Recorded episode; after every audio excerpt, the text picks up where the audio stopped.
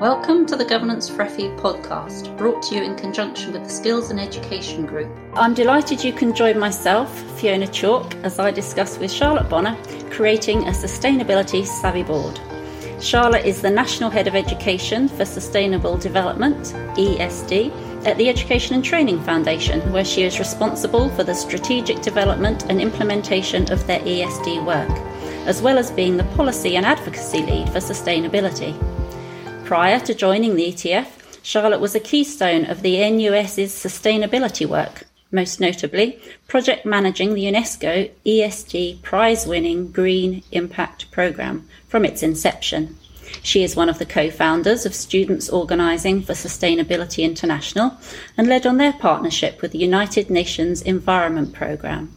She's previously held senior teaching associate positions at the University of Bristol and was a sustainability consultant prior to her tenure at NUS. So welcome, Charlotte. Thanks, Fiona. It's lovely to be here. Thanks for inviting me.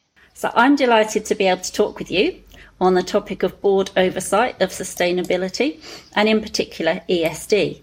On the one hand, good governance should intrinsically include sustainability and effective climate governance. Climate change is simply another issue that drives risk and opportunity, which boards inherently have a duty to address with the same rigour as any other board topic. On the other hand, sustainability and climate change are new and complex issues for many boards and entail grappling with the scientific, macroeconomic and policy uncertainties across broad timescales and beyond board members' terms of office. So to get us started, Charlotte, I think it would be really useful for our audience if you could begin by giving clear definitions of sustainable development and ESD, so we're clear what we're talking about here. I think it's a really good question because the phrase sustainability in itself is very complex and very vague, and I think you can talk to people about sustainability, you mention it to five different people and they'd have five different definitions.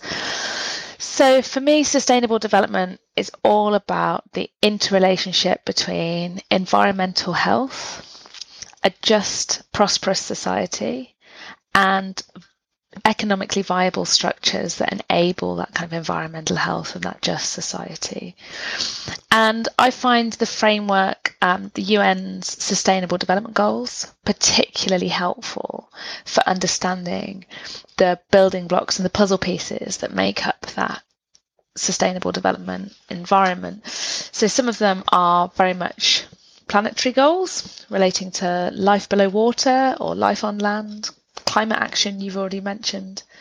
Some of them are very much based around people and social health, so things like eradicating poverty, access to good healthcare, eradicating inequalities, so on and so forth. And then finally, those kind of economic goals that relate to decent jobs, responsible consumption patterns, healthy, vibrant cities, good infrastructure that enables that planetary health and that societal health too. And those goals, there's 17 of them in total. The 17th is about partnerships. So it's not really a goal in its own right, but it's recognising that no one country or organisation can achieve these goals. They can only be achieved through collaboration and therefore partnership. Working collaboratively with others to achieve those goals is absolutely critical. So sustainable development is broad, it is complex. The goals themselves are interrelated, interconnected. Some of the solutions are, able to help achieve multiple goals. Some of the problems help have achieved some of the challenges that led to the goals creation in the first place. But it really is about that balance between people, planet, and prosperity, I think. Whereas ESD, Education for Sustainable Development, is really recognising the role of education as an enabler to meet those sustainable development goals.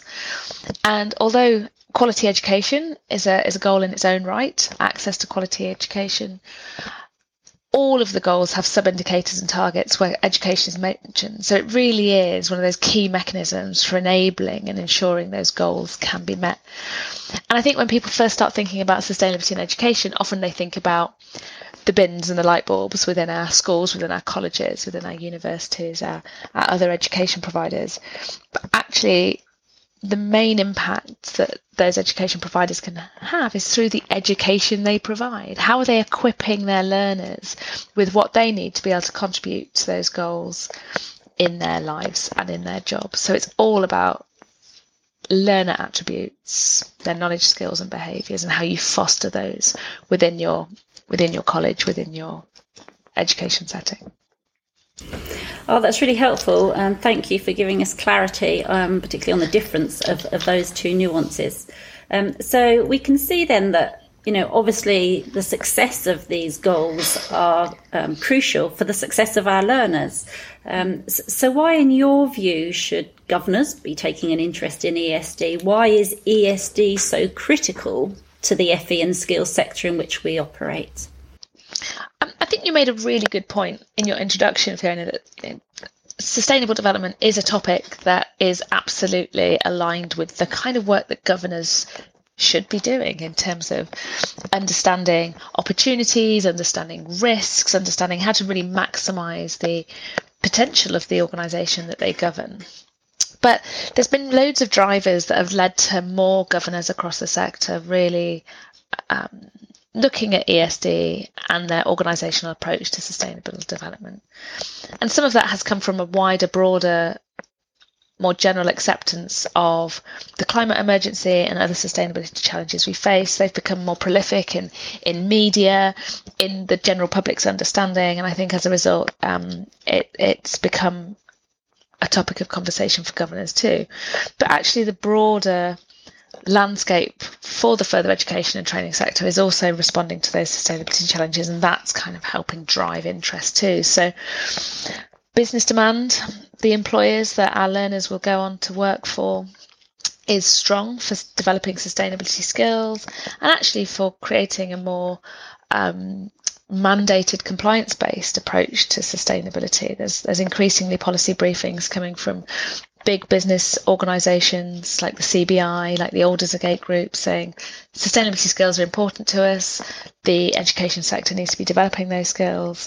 The sustainability agenda is important to us. We want to be held to account for our sustainability work. So there's that business demand piece.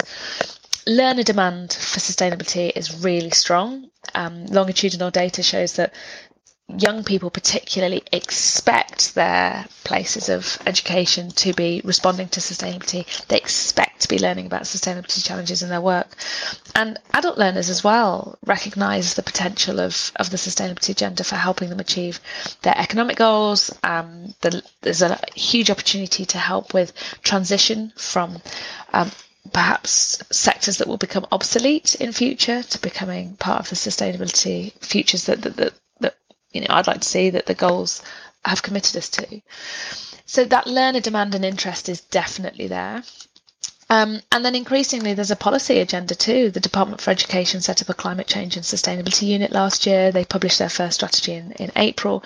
And that also says, you know, this is something that is important to our education system, and there's a role there for governors and leaders too.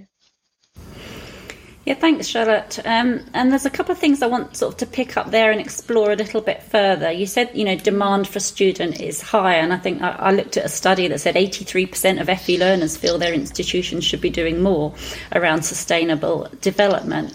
So how important is it, do you think, for governors to engage directly with their stakeholders, their students, their staff and employers on the topic of sustainability?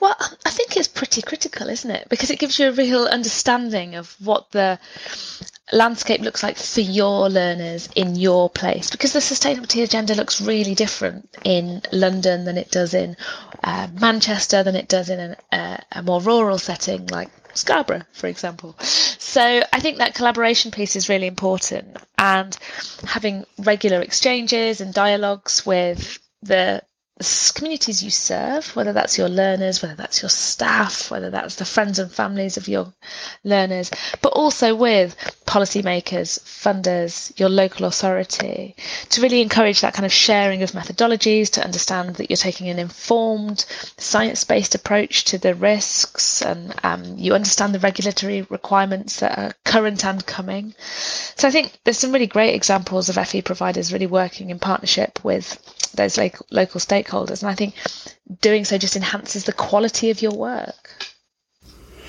Yeah, as you say, you know, this is a big piece of work, isn't it, that boards have to do, you know, incorporating sustainability and climate change into their board discussions and their decisions. You know, boards need to be asking the right questions, having the right conversations with management and amongst themselves to provide this sort of sound, forward-looking guidance and oversight that such a complex and critical topic demands. You know, you say there's some good practice out there. Do you have a sense of how boards in the FE and skills sector are doing in this regard? Is it being discussed enough at board level, or do you think they need to be doing more?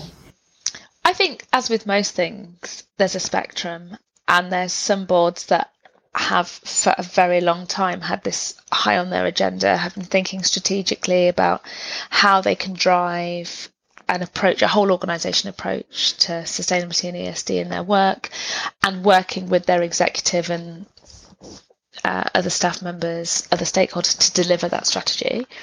And there's other boards for whom this isn't on the agenda at all yet. And there's a whole host of mixed practice in between. But I very much feel that it's increasingly on the agenda, that governors are coming forward who are really passionate and committed to supporting this work.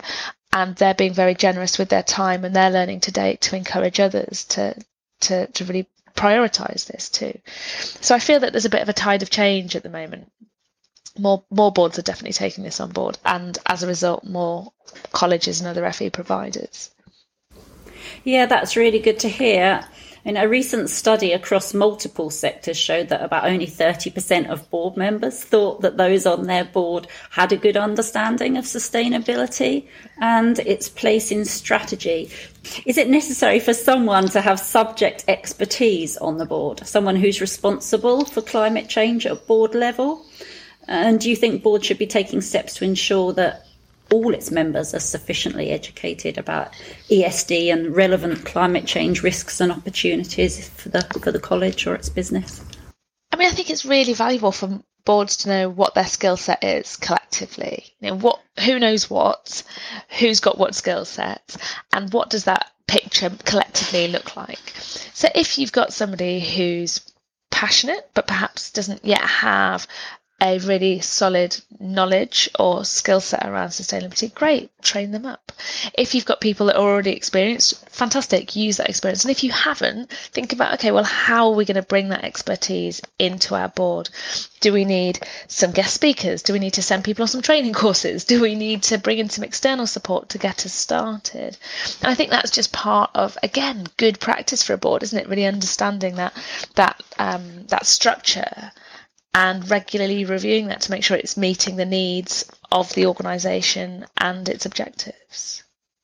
Yeah, absolutely. That's part of sort of the regular skills audit that boards tend to undertake, and it's making sure that people's knowledge and experience is relevant and up to date for the challenges we're facing today, be that sustainability or cyber or whatever that is. Absolutely. And I think there's part of it is around kind of making sure that people understand the core concepts, like what is the sustainability agenda and how is it relevant to our organisation? And then I think the second step is understanding, well, what's the board's contribution? What's the organisation's contribution that the board can drive? And then finally, how do we make sure that that's what we're doing? You know, are we collaborating with the right people? Are we holding ourselves to account? Are we reporting in the right way? So on and so forth. So I think, again, you can look at your board structure, you can undertake that skills audit and just think, well, how do we make sure we've got those different steps covered? And that could be through existing internal skills, that could be through developing internal skills on the board, or it could be, like I say, external support too. So if we're thinking about developing the skills of the board, could you give our audience some guidance as to what is out there around support for governors in this area? It's growing, I think, in terms of the support that's available. At the Education and Training Foundation, we're really committed to helping support everybody that works in the further education and training sector to be able to really realise the maximum of the potential of ESD for our learners, and as a result for our providers too. So we've developed some resources for governors. There's an ESD module on our governance development programme, for example. And that's growing. We're going to be developing further resources later this year. There's also some really useful tools that have been developed by the Association of Colleges. They've got a roadmap that really shows what a whole organisation approach to climate action specifically looks like. And that looks at leadership and governance, teaching and learning, operational practice, partnerships, data. And it just provides that kind of outline of what does this look like in those different areas. What does it look like for a college that's new to their climate action work? What does it look like to a college that's leading within the sector on their climate action work? So that's a really valuable resource too. But we'd also really welcome, if there's particular tools and support that governors need, we're very sector responsive, so we'd love to have that dialogue with people if there's gaps in the support that's available, if they're struggling, so that we can work with our partners to try and fill those gaps too. So we know that, you know, boards should be significantly involved in sort of the whole strategic planning and oversight agenda, you know, for the achievement of an organisation's strategic objectives. So that, I'm guessing, involves probably ESG objectives, targets, KPIs. Should they be part of the organisation's strategic priorities, whether that's around financial planning and other decision-making processes? Are they covered off in sort of the FE Climate Roadmap, or is there something more around what we should be reporting on or what our targets should be within colleges or organisations? The roadmap doesn't dictate what targets should be. If people need guidance on that, then I think you look again back at the science and look at the commitments we've made at a national level. So what does this look like? Well, the very, very least that people should be committing to is, for example, a net zero carbon emissions by 2050. So that means that you've reduced your carbon emissions to as low as they possibly can go, and then you're offsetting what remains in some way that's carbon positive, whether that's through your approach to biodiversity, whether that's through offsetting through an accredited scheme, so on and so forth. Many would say that 2050 is too late. We need to be working to a more ambitious timescale, and that will depend on the risk appetite, I suppose, and the ambition of your board. And again, looking at those sustainable development goals, thinking about, well, what can we actually do to achieve these and how can we hold ourselves to account for those? And there's many reporting metrics that have been developed by different organisations at different levels of granularity, I suppose, looking at what do those goals look like at an organisational level through to a national level. So I don't think anybody, and definitely not the roadmap, dictates what a board's targets should be, but it very much paints that picture of these are the kind of responsibilities an organisation has, and these are the kind of ways you can demonstrate that responsibility and develop an impact, you know, create a positive impact for sustainability through your work. The Department for Education strategy mentions reporting. There's currently being established a standardised reporting methodology for the FE and HE sector, so further education and higher education providers. That's come as a result of the Queen's Platinum Jubilee competition. So that should be open for consultation later this year, I believe. But again, that's looking at your carbon reporting, and a standardised methodology would be really valuable. It'd be valuable for organisations to be able to benchmark their performance. It'd be useful for the Department for Education to better understand the impacts of the sector. It would be better from an accountability perspective because there'd be that transparency and that comparability between the data that people have. But for other elements of ESD, I think it's really thinking about, well, what metrics do you want? Do you want to do curriculum mapping to understand where sustainability is in your curriculum? Do you want to do stakeholder mapping to understand where sustainability is built into your partnerships? Do you want to use more operational data looking at your own energy efficiency, your waste, water, you know, do that footprinting, that create that baseline, and then use those metrics over time to monitor change. And I think at the moment there isn't one comprehensive tool. I think boards need to really think about, well, what are their priorities, what are their targets, and then what metrics do they need to use to be able to understand the impacts that they're having. But I think there will become more standardisation in future, and perhaps more regulation in these areas too. Yeah, so it kind of becomes ingrained, I guess, as part of sort of the corporate reporting won't it? So that'll be, you know, once we have perhaps more standardised methods of monitoring, we can actually then do sort of better reporting against them across the sector. And you can look at some really fabulous examples, because at the moment there's optional reporting for colleges through the SECR, the Streamlined Energy and Carbon Reporting Requirements. But again, they're optional. But if you look at some of the ESG reports, sustainability reports, annual reports for some large organisations, not necessarily bespoke sustainability reports, but they've started to build this into their annual reporting, you can start to see some interesting shifts in terms of the approach that people are taking to sustainability, whether that's large charities, whether that's other public sector bodies, whether that's other education institutes. There's a lot to take inspiration from. There's some really fabulous reporting going on that is really open and honest about what's working well, but what the challenges are too. So you've worked with obviously a lot of institutions in the FE and skills sector, and as you said earlier, you know, you've seen some excellent practice. What would you say sort of good looks like in governance in the area of oversight of ESG strategy? I think it looks like really understanding the role that your organisation has to play in contributing to the sustainability agenda, and I think it looks like having a really strong understanding of how that aligns with your strategic priorities. I think really excellent practice looks like sustainability not being kind of an additional new extra topic that you're thinking about and working on, but actually it is woven into the overall business as usual approach of your strategy development, of your risk oversight, of your opportunities management, of your financial planning. And if it's built into the weave and weft of what you do, so it is just part of the culture, it's part of the approach. It's not something that's going to disappear if a new priority comes along, because it's recognised that this is actually, it's here for the long game.